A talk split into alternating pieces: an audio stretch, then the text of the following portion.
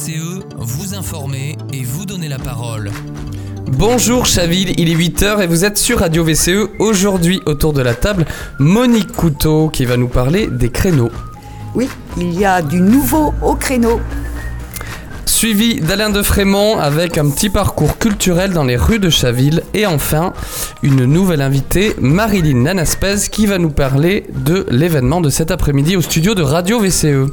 Bonjour à tous. En effet, euh, nous avons euh, reçu euh, un invité, un artiste, voilà, avec une exposition qui a été ensuite suivie par une rencontre un peu plus étoffée avec un musicien. On en parlera juste après. Monique Couteau.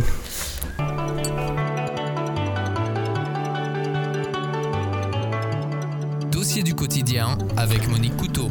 Alors, est-ce que tu peux nous expliquer ton titre avant de commencer? Oui, bien sûr. Le dernier conseil municipal concernant le budget a pris acte du fait que la municipalité se portait acquéreuse du fonds de commerce du restaurant Le Latino pour 250 000 euros, afin de le mettre à la disposition de la ressourcerie dont nous avons déjà parlé ici. Est-ce que tu peux rappeler les objectifs de la ressourcerie? Oui, ils sont triples. Favoriser l'insertion en mobilisant des personnes loin de l'emploi par le réemploi dans un secteur qui a du sens et où ces personnes sont accompagnées, limiter le taux de déchets du territoire en triant les dons reçus, en les revalorisant et en les revendant à petit prix, et enfin renforcer le lien social entre les salariés, les bénévoles et les habitants. C'est en lien avec l'association Espace qui développe l'insertion par l'écologie urbaine. Alors, quelques aspects de son bilan. Actuellement, l'équipe est composée de deux permanents et de 13 éco-ressourceurs en insertion, plus trois personnes qui sont dites en premières heures, hein, qui viennent quelques heures par semaine. C'est un dispositif qui permet vraiment les premiers premiers pas vers la réinsertion. Il faut aussi compter avec les 33 bénévoles qui aident à la collecte, au tri ou à la vente. Très important aussi, un conseiller en insertion accompagne chacun des salariés. En termes de résultats, en 2022, 105 tonnes de dons ont été récoltées, soit 2 tonnes par semaine. En 2021, c'était 74 tonnes. À côté de la collecte de dons, la ressourcerie a développé des ateliers ouverts à la population dans le cadre de la lutte contre le gaspillage. En 2022, il y a eu 43 ateliers qui ont regroupé 289 participants. Alors, est-ce qu'on connaît le nouveau projet qui va euh, prendre lieu et place dans ce nouvel espace? Oui, euh, l'idée est de créer un lieu hybride, à la fois conserver une offre de restauration dans un lieu déjà bien équipé pour ça, avec en particulier des armoires froides, et un local qui a pignon sur rue, mais aussi en faire un lieu de rencontre aux dimensions ludiques, conviviales et marchandes. Alors pour la restauration, ce serait une offre le midi de 30 couverts par jour dans un premier temps, 4 jours par semaine, du mercredi au samedi inclus, avec un menu unique entrée, plat, dessert, en favorisant les produits de saison, bien sûr. Tout ça pour 12 euros. Mais il y aurait aussi salon de thé ouvert en continu. Ce local permettrait aussi la tenue et le développement des ateliers de réemploi des choses et de sensibilisation à la récupération. Il serait aussi un lieu de vente de petits mobiliers, d'objets de décoration et de petits appareils d'électroménager. Parmi les nouvelles activités, ce sera la mise en place d'un atelier de réparation pour le petit électroménager, par exemple.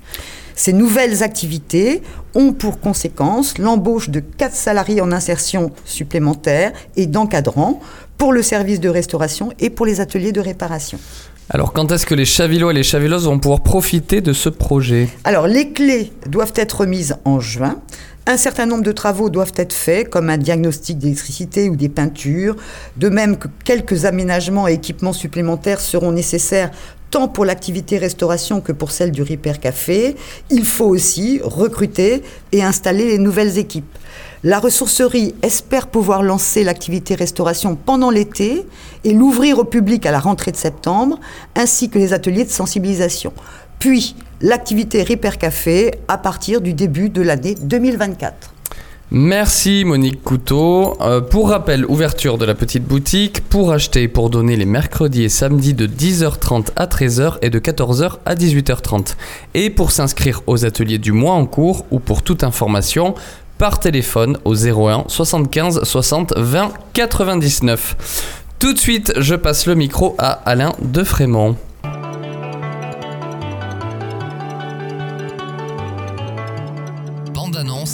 Alain de Frémont. Bonjour Alain, aujourd'hui tu nous invites à une balade dans Chaville. Bonjour Jonathan, bonjour à tous. Nous passons parfois devant des lieux, des sites ou des maisons qui font partie de notre quotidien, alors qu'ils ont une histoire. Je vous propose donc par quartier de vous replonger dans l'histoire locale de notre ville. Eh bien allons-y, où est-ce que tu nous entraînes d'abord? Direction rive droite et plus précisément dans le quartier du Ménil. Alors où est-ce précisément et pourquoi ce nom? Ben, je vous dirais que c'est dans un carré mal dégrossi, limité par l'avenue de la Résistance, la rue des Petits Bois, la rue du Père Comitas et la rue du Belvédère, la bien nommée. Le nom Le Ménil provient du vieux français Mancioline, issu du latin mansus, qui désignait une ferme. Cela rappelle l'origine agricole du quartier.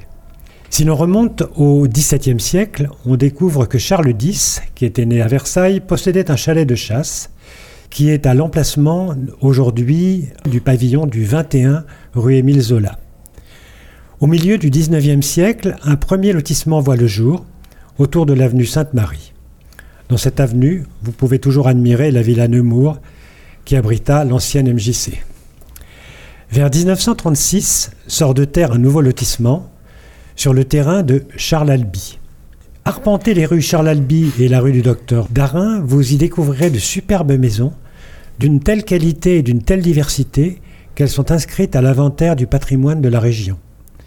C'étaient essentiellement des résidences secondaires pour de riches Parisiens. Autour de 1950, la rue Émile Zola fut lotie sur un terrain appartenant à André Postel-Vianney, qui n'est autre que l'ancien directeur du métro parisien. Alors est-ce que ça veut dire que des artistes renommés ont habité le quartier? Effectivement. Continuez dans l'avenue Sainte-Marie pour y découvrir la demeure d'André Dunoyer de Ségonzac, qui fut peintre, graveur et illustrateur et mourut en 1974. Hélas, un projet immobilier nous empêche d'apprécier la maison et le parc qui l'entourait. Un autre peintre paysagiste, Paul Huette, demeurait dans une modeste maison disparue aujourd'hui et remplacée par l'immeuble du 13-17 de la rue des Petits Bois. Enfin, le sculpteur Victor Douek, qui demeura au Ménil, nous a laissé un bronze de Jean Moulin près de l'entrée du collège du même nom, avenue de la Résistance. Lors d'une prochaine chronique, je vous conduirai dans un autre quartier de Chaville. À bientôt. Merci beaucoup Alain pour ce petit tour d'horizon. On passe tout de suite la parole à Marilyn Lanaspez qui va nous parler de l'événement de cet après-midi qui s'est déroulé au studio de Radio VCE. Donc euh, effectivement, ce- cet après-midi, euh, nous avons organisé une euh, rencontre pour l'association L'Art en Partage, dont l'objectif euh, généralement est d'accueillir euh, deux artistes. Le premier, c'est en général un artiste plasticien. Donc nous avons profité de l'exposition de l'artiste chavillois Pierre Jean, qui exposait déjà ici depuis un mois. Ensuite, nous avons fait appel à un musicien déjà connu euh, de Vivons Chaville Ensemble, puisque nous l'avons interviewé. Il s'agit également d'un artiste chavillois, Loïc Desplanques. Donc, euh, pour parler un peu de l'art en partage, ce ne sont pas toujours un peintre ou sculpteur, puis un musicien, mais ça peut être du théâtre, de la diction, un peu de, danse, enfin du dessin. Disons que c'est au, au gré des hôtes. Euh, quand on parle de l'exposition de Pierre-Jean, euh, est-ce que ça a été un bon succès? Est-ce que tu sais à peu près le nombre de visiteurs? Oui, en un mois, un peu plus d'un mois, nous avons reçu plus de 110 visiteurs, euh, notamment avec aujourd'hui. C'est vraiment un, succès. Il était vraiment ravi d'avoir fait cette exposition, notamment que ça, ça a bien fonctionné euh, pour lui, euh, puisque c'est une exposition vente. Et il a eu quelques ventes. Elle est jusqu'à quand l'exposition Alors, l'exposition euh, se terminait aujourd'hui. C'est quel style alors? Euh, On peut définir son style ou pas? Alors, oui, c'est C'est une colle. très co- Donc Pierre Jean produit des peintures ou des sculptures, sculptures assemblage ou sculptures murales, dans des styles euh, très colorés déjà. Il est inspiré par de la BD, par euh, des thèmes qui lui sont chers, comme euh, le paysage, notamment Étretat, la dune du Pilat, mais également. Sur Oise. Oui, voilà, vers sur Oise. Il a fait également toute une série sur les, les, grands moulins de Paris. Euh, voilà, donc ça c'est pour le paysage. Ensuite, euh, oui, on parlait de Auvers-sur-Oise, donc euh, c'est le thème de, Van Gogh. Il a fait pas mal de sujets avec beaucoup de, jeux de mots, notamment dans ses titres donnent vraiment le, le, ton de ces jeux de mots. Ensuite, il est, il est vraiment inspiré par des tas d'autres artistes hein, connus comme Matisse, euh, ici avec euh, la danse, mais tout à fait euh, revisitée, on va dire. Magritte aussi, avec une sculpture murale qui représente une, une fleur et qui l'intitule Ceci n'est pas une fleur, mais Miss Fleur. Ensuite, un tableau que j'aime particulièrement représente en gros un mur tatoué enfin tagué plutôt, excusez-moi, euh, par de nombreuses personnes. Mais sur ce mur, il y fait également référence à beaucoup d'artistes et des événements autour de ces artistes. Est-ce qu'on peut parler, parler d'art brut?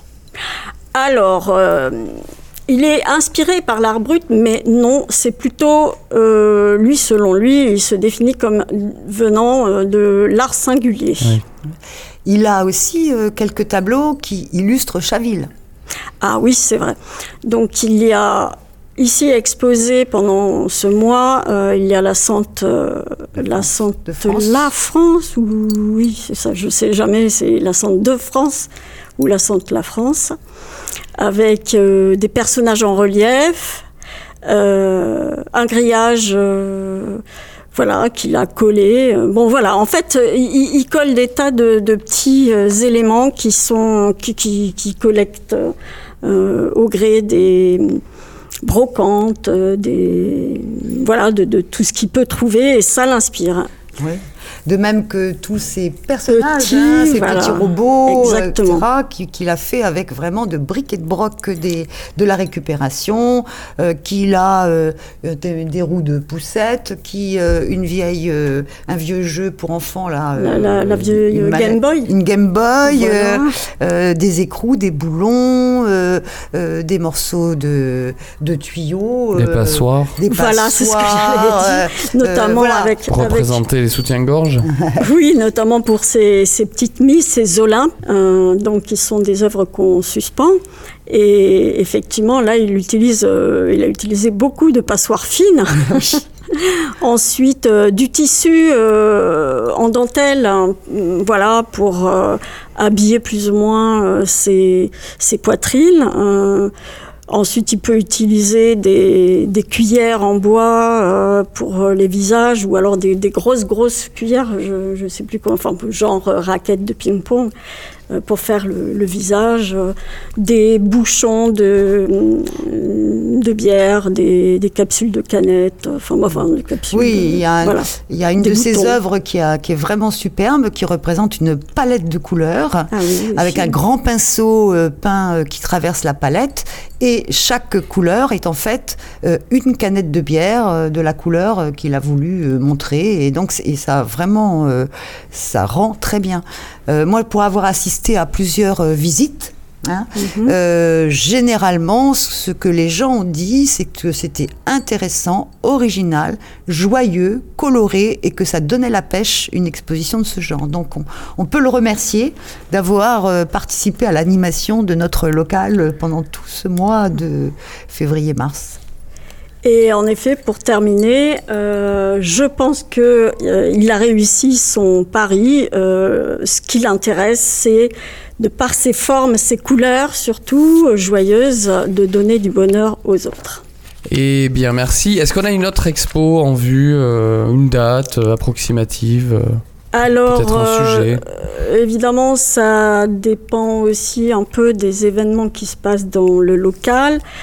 Euh, on envisagerait autour de mai Mhm, euh, une artiste euh, sévrienne, cette fois-ci, mhm. euh, que j'ai connue grâce à Pierre-Jean. Et euh, vraiment, euh, ces, ces œuvres euh, bon, que, que j'admire, hein. c'est pas toujours euh, obligé, mais euh, j'aime beaucoup et, et euh, donc vous, vous découvrirez. Donc c'est- quand même assez figuratif. Euh, ça représente euh, notamment beaucoup de personnages, euh, mais aussi des objets euh, comme des euh, bols, des pots de confiture. Euh, parfois, ce sont des animaux ou, euh, ou alors des mm, paysages industriels. Quoi. Ok, bon, on verra On tout ça de toute façon en mai. Merci en tout cas beaucoup pour ce compte rendu, euh, Marilyn Lanaspez. C'est la fin de cette émission. On se retrouve lundi prochain. C'était Jonathan Denuy sur Radio VCE.